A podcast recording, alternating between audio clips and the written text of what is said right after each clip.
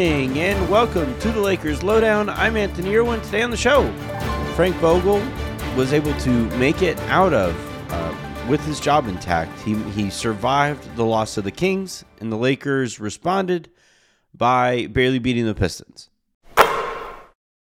If I was to tell you that Anthony Davis would uh, shoot 10 of 15 from the field, score 24 points to go with 10 boards, a couple assists, a couple steals, a few blocks, that Ant- that LeBron James would uh, follow that effort up with 20, 12 of 20 from the field uh, for 33 points, 9 assists, 5 rebounds, um, and only 2 turnovers. And and then, you know, Russell Westbrook would – shoot 10 of 16 from the field for 25 points, nine assists, six boards, um, and a steal of his own. You would say, oh, yeah, the Lakers beat whoever played. They were playing by double digits. They could have beat any number of teams. Could have been a, a, playoff contender. You would think. Uh, the yeah, the the Lakers. This is the kind of night that the Lakers just kind of take care of business, and it winds up being kind of a laugher. Well, The Lakers beat the Detroit Pistons 110 106 at home. Uh, they at one point carried a 19 point lead that got whittled down all the way to, I believe, four points uh, before the Lakers did enough to win down the stretch. And like this is the nice thing about having LeBron is that those games that, you know, sure, you cough up a lead. Typically speaking, LeBron James teams are good enough at, at executing down the stretch to where they do just enough uh, to be able to take care of business despite giving up the, the big lead. And yeah, it's frustrating as hell to see the Lakers once again give up a big lead to a Detroit Pistons team that is just not good, you know, and and and yeah, it's it's it's just the season is just taxing. You can hear in my voice, although you know this is just a a long vacation cold. Solid timing on that part. But the Lakers need more from from other guys on the roster. You know, Avery Bradley plays 18 minutes, 0 of 5 from the field, 0 of 4 from three point range, one rebound, one assist, two steals, uh, one foul, and is a plus one against the Detroit Pistons. Uh, Wayne Ellington, who would I, I I would normally like to to to play a little bit more than Avery Bradley, he's not really making a great case for himself. 15 minutes, two of four from the field, one of three from uh, three point range, minus 11 on the night. Team worst, minus 11 on a night where the Lakers held a 19 point lead. Uh, Talen Horton Tucker uh, is is you know he had some good moments. This was one of his better games compared to the last five or so that he's played. Uh, he finishes the game 12 points, four of 10 from the field, one of four from three point range, three of four from the free throw line. I believe it's his first missed free throw of the season. Uh, eight boards is good. Four assists is pretty good. Uh, the five fouls were tough. He was getting kind of a tough whistle, but he wasn't necessarily making a great case for himself. Melo has a, a tough game for himself. Uh, 20 minutes, 0 of 7 from the field, 0 of 4 from three point range, uh, two boards, no, four boards, two assists, a seal, and uh, you know it was plus three on the night. So you could see this. It was just Malik Monk is somebody else who would knock down shots normally. You would hope he was 0 of three from three point range, one of five in total from uh, the field. Austin Reaves looked like somebody, a, an undrafted rookie who was coming off of a lengthy absence. He never really looked very comfortable out there. So the Lakers just they, they need more from guys who aren't LeBron, Anthony Davis, and Russell Westbrook. Because look, they aren't going to keep playing the Rockets. They aren't going to keep playing the Thunder, the the Pistons. Like these these kinds of the Kings, these kinds of games aren't going to be, continue to keep coming. And and yeah, like you know, one line of of thought here is that the Lakers get bored against these teams because they aren't getting pushed and all of these things. And I I would I think there's some credence to that. But I will say this this Lakers team when they have played teams that you would think would they, they would get up for it, they've gotten spanked. Like it hasn't been very competitive in those games. If more often than not the Lakers are getting blown out than they're blowing out anybody, they've still not beaten any team this year by more than 10 points. It's not great. A couple of notes from this one on the positive side, though. Uh, when the Lakers went to their small lineups, you saw plenty of driving lanes there for Russell Westbrook and for LeBron James. So I think that's going to become more of a staple. Another thing that I took of note here is that Dwight Howard didn't play at all. And with LeBron playing a little bit more five potentially, the Lakers might be getting at a point where they start alter- they start alternating games uh, for DeAndre and for Dwight Howard. Uh, that's going to be kind of interesting here if both of those guys are going to be okay with smaller roles than I think even they thought they were getting heading into the season.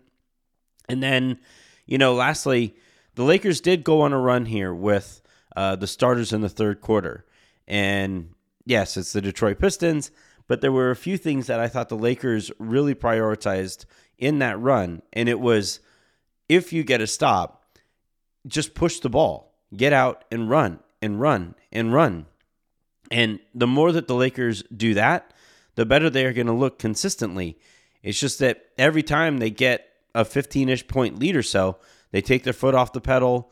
They try to, it's, it's basically, it reminds me, frankly, of a college basketball team or of a college football team where it's always wild to me. And, and, and hell, even some pro football teams with bad coaches where you see this team. I, I'm a Vikings fan.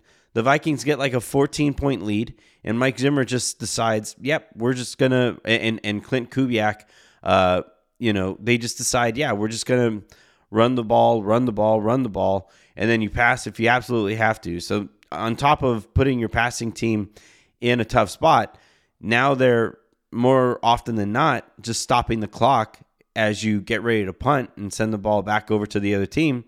And and lo and behold, the other team gets back into the game. And for the Vikings this year, more often than not, they have given up their their double digit lead and lost the game.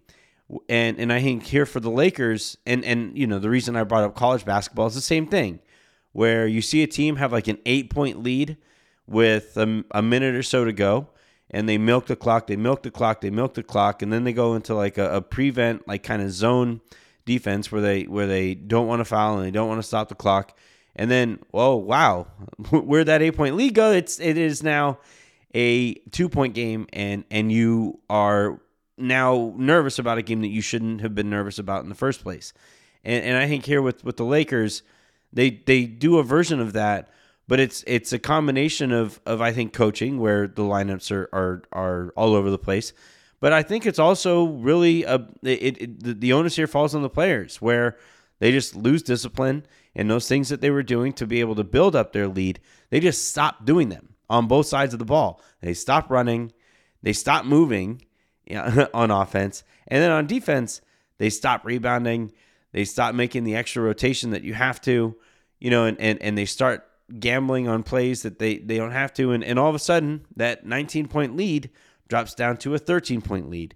And that 13 point lead drops down to an 8 point lead. And that 8 point lead drops down to a 4 or 5 point lead. And now all of a sudden, the team that you're playing against, in this case, a, a Pistons team that isn't a good basketball team, it is going to be one of the three or four worst teams in the league this year. Even that kind of team can come back on a, on, on a Lakers team that just doesn't give a bleep. And I, I, you know, the Lakers were honoring Chick Hearn tonight, and I was, I was, I wasn't going to bring this up on the pod, but I, I, can't help myself at this point. The Lakers are were honoring Chick Hearn uh, tonight, and it was really cool to see all the clips. It was great to hear Stu Lantz talk about uh, Chick Hearn, but I thought one of the the more telling moments in this one was uh, Billy Mack asked him, you know, do you think this would be safe to be put in the refrigerator? And Stu Lantz goes, with this group you know, and and we've seen this team blow so many large leads that you know I've I've I remember Chick Hearn putting a game against the Sacramento Kings back in the day. He put that thing in the in the uh, refrigerator in the first quarter. It's a great video on YouTube. Just Google Lakers forty four to two something like that. Uh, first quarter against the Kings. It's it's phenomenal. Um, and and you know that was a, a really telling moment there from Stu Lantz. And I couldn't help but think, like while I was listening to to the Chick Hearn clips, and one of the things that James Worthy and Michael Cooper and and uh, AC Green were saying about Chick was, oh, he didn't pull punches. If he didn't like what he saw from you out there on the court, he would he would let it be known everybody who was watching the game that this isn't Lakers basketball. This isn't the the, the, the kind of the level of basketball that that he wants to represent and his voice wants to represent to the listening and viewing audience. And I made me think he would fucking hate this team. Like Chick Hearn wouldn't like watching this Lakers team play basketball. They don't care. They're undisciplined. You know, the, the Anthony Davis and LeBron James and Russell LeBron's been hurt all year. So so, you know, that's that that's tough or whatever. But Russ makes mental mistakes down the stretches of these games. Anthony Davis just like you know, he does enough to, to to have great stat lines and stuff, but a lot of it feels kind of empty at times, to be completely honest. And then all of these role players, like you're either a good offensive player or you're a not terrible defensive player, and and you know Frank Vogel isn't doing a very good job of maximizing the roster any either. So I, I, I you know they're honoring Chick Hearn, and I couldn't help but think the entire time they're on, honoring Chick Hearn, he's watching from on high and saying don't associate me with that team. anyway, the uh, the thing to, to keep an eye on coming out of this one, LeBron said that he was uh, feeling okay and that he's going to be good to go on Tuesday after getting you know kind of a bump on the hip. He was kind of grabbing at his side. Uh, we'll see how sore he is when he wakes up in the morning, uh, but we'll keep an eye on on on his status moving forward. Uh, now that guys are getting back healthy, uh, the rotation is going to start getting interesting, and Frank Vogel is going to have some decisions to make. So we'll see how that comes goes down, and the quotes and the, the, the quotes coming out of practice as the Lakers and some of those rotation players who are getting squeezed now for minutes are going to start reacting to getting squeezed for minutes. That's going to be really interesting. And then again, like I said earlier, the, the schedule is going to start getting tougher. So we're going to start seeing how the Lakers play when you know, we're all being told, yeah, we'll, we'll, we'll step up when we have to step up. We'll see if they actually follow through on those words.